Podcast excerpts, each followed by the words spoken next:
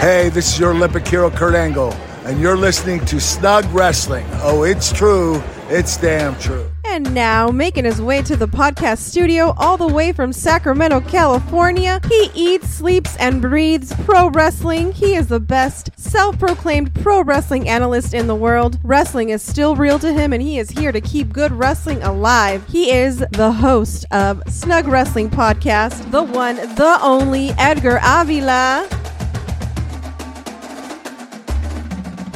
Another chapter in wrestling has been closed at Fastlane, but another one opens up. We're starting a whole new era, not just in the WWE storylines, but in wrestling in its entirety, because we are living in the beginning of a new era in wrestling. And I'm getting very, very excited for it. Triple H said it perfectly at the press conference, which we will be going over that as well on this episode. But Triple H said we didn't call it the Attitude Era until years later. Well, years later, I think people are going to be looking back at this time in wrestling and say, holy shit, that was crazy because of everything that's happening right now in wrestling. From the CM Punk rumors, there's more referencing of CM Punk returning to the WWE. We're also going to be talking about that, of course. Jade Cargill made her first TV appearance at Fastlane. LA Knight continues to be the fastest rising star in all of wrestling. Adam Copeland jumping ships from the WWE to the AEW. The Tuesday Night Wars seem to be heating up more and more. And the WWE seems to be taking AEW more seriously now. The storyline with Cody Rhodes, he's a new tag team champion with Jey Uso, but what does that mean? We're going to be talking about that as well. The merger with Endeavor, the deal that was closed. I mean, a lot of things have been changing ever since that deal was finalized. And I'm just so pumped for all of these things. And I'm excited that I get to experience all of these things and I get to share them with all of you. What's going on, everyone? Welcome back again to Snug Wrestling with me. I am your host. My name is Edgar. And do not forget to hit me up at Snug Wrestling on all my social media accounts. I got news for you. We're to go over Fastlane. We're to go over the press conference. So much to go over here on this episode. So let's not waste any more time. Let's get this thing started. Let's start off with the news.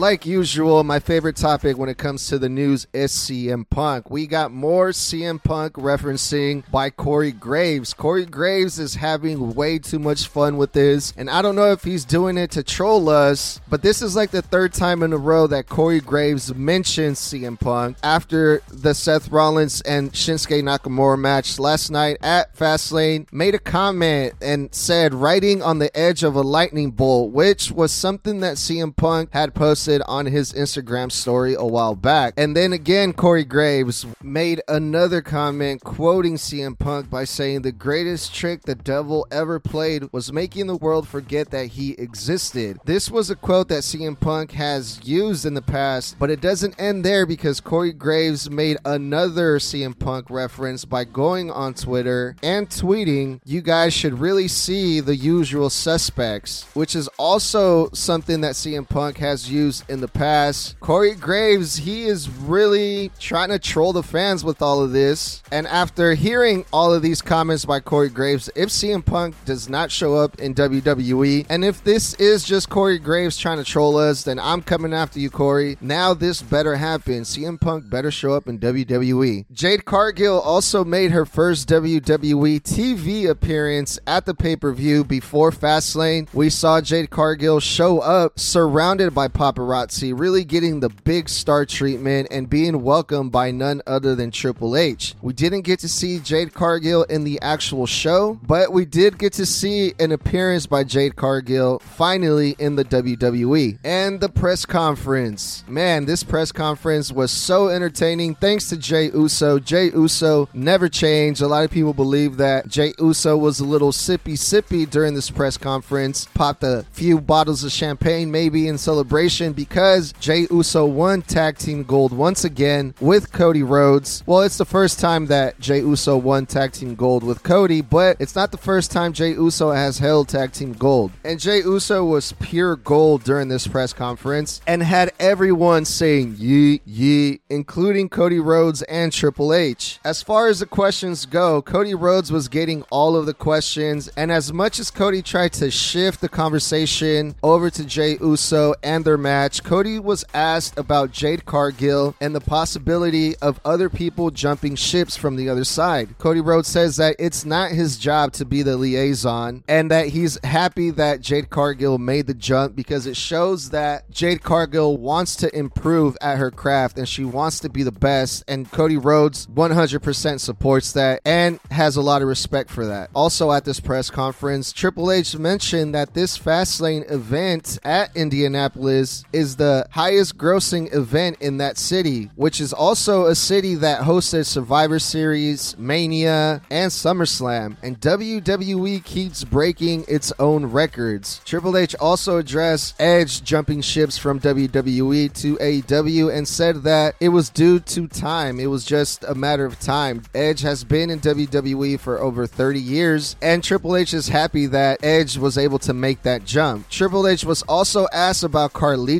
and the fact that his return was long overdue. The other interesting question was related to Jade Cargill. The people want to know when Jade Cargill is going to be on TV officially and have her first match. Is she going to Raw? Is she going to SmackDown? What the plans are for Jade Cargill? And Triple H simply does not know. They want to be sure that Jade Cargill is 100% ready and she's 100% prepared to be successful in whatever role she takes. They're not rushing into this when it comes to Jade Cargill. They want to take their time, and Triple H says that when it comes to this type of situations, he's really, really patient. And that sounds really promising for Jade Cargill and for the doubters of Jade Cargill that think that she won't be able to cut it in the WWE. I say just trust the process. They know what they're doing over there, especially when they have invested that much into someone. Good things don't come easy, as they say. But other than that, there was no hard hitting questions here for Triple H. These were really softball questions, and I was kind of disappointed about that. It kind of felt like the press conferences in AEW where they don't really ask what people actually want to know, which is what's going on with Punk? Is there anything that we can know about Punk? Is there anything that you can tell us? And surprise surprisingly, no one asked about the NXT versus AEW war that's going to be taking place on Tuesday night. Or is it the possibility that before this press scrum, before the press conferences, the people are told, hey, do not ask about this, this, that, and the other. Only ask about certain things, which is unfortunate because if I was there, I would be asking all of the questions that the people actually want to know about. But other than that, the press conference was really interesting. And if you you haven't seen it, definitely go back there and watch it. As far as the news goes, that is all I have for now. So let's get into the fun stuff. Let's get into WWE Fastlane in Indianapolis, Indiana, October 7th.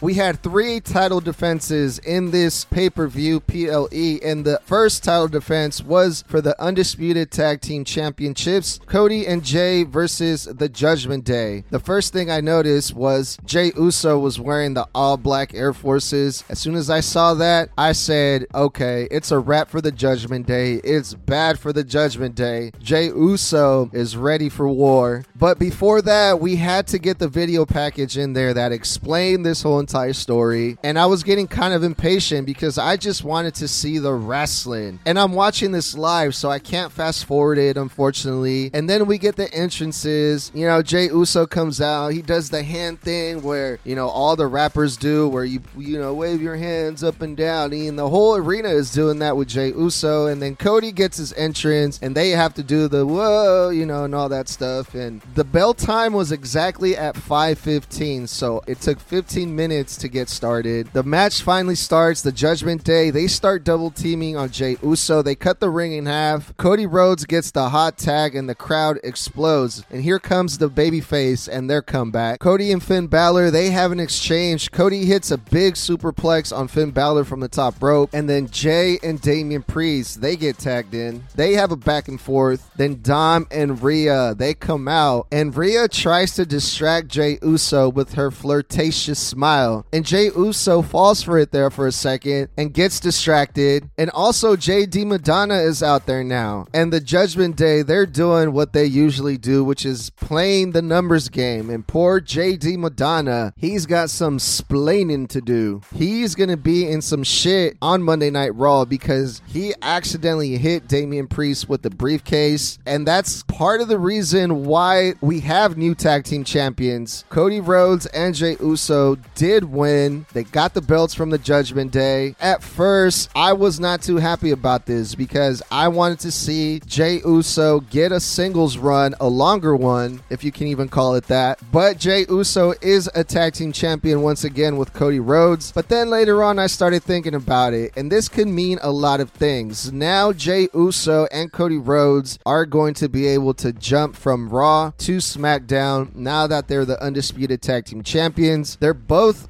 going to be in SmackDown with the Bloodline, and a lot of stuff can go down there. And maybe this is the beginning of Cody Rhodes finishing the actual story, the real story, the one that started it all versus Roman Reigns. Now they have an excuse to be on SmackDown, they being Jey Uso and Cody Rhodes. So that I am actually really excited about. We're going to be able to see Jey and Cody on SmackDown now. The Street Profits and Bobby Lashley versus versus the LWO. This is a six man tag match. The Street Profits and Bobby Lashley were wearing matching gear and they look like a badass heel trios tag team. Zelina Vega comes out and she has her chancla and it's such a ridiculous gimmick. In the past, people would have other gimmicks that would come out with a, a kendo stick or a bat or a tennis racket, but Zelina Vega has a chancla. But I'm not gonna lie, I kind of want some of them now. The bell rings and the third man from the LWO does not come out, and the match starts as a handicap. It's a three on two, but I did notice that Santos Escobar and Zelina Vega were both wearing the LWO shirt, but with the Puerto Rican colors, which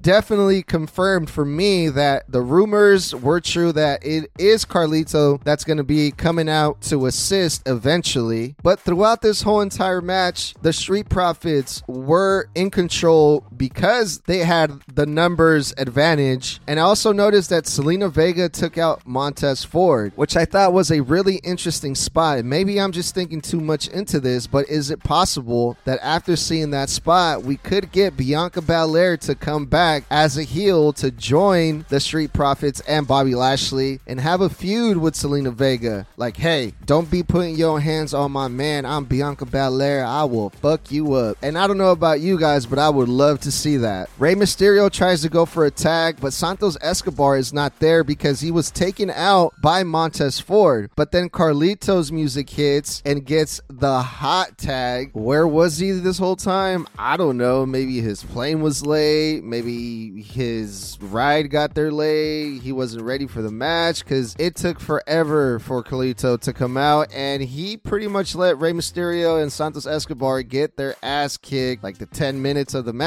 And now the odds are even. Carlito hits Montez Ford with a mean backstabber, and the LWO wins this six man tag team match. For the WWE Women's title, Iyo Sky versus Asuka versus Charlotte in a triple threat match. Because this is a triple threat match and this is no disqualification, Asuka misted Charlotte Flair right from the jump. Charlotte Flair gets temporarily taken out of this match, and Iyo Sky versus Asuka have a one on one. One. When Charlotte gets back in the match, Charlotte cuts off Asuka and gets booed. Even the fans were enjoying this one on one match. I think everyone is tired of seeing the women's title get defended in three way matches over and over again. And the people love Iyo Sky. She's supposed to be the heel. Charlotte and Asuka are they're the ones that are supposed to be the baby faces, but Charlotte is getting booed. And then Bayley comes out against the orders of the women's champion Iyo Sky.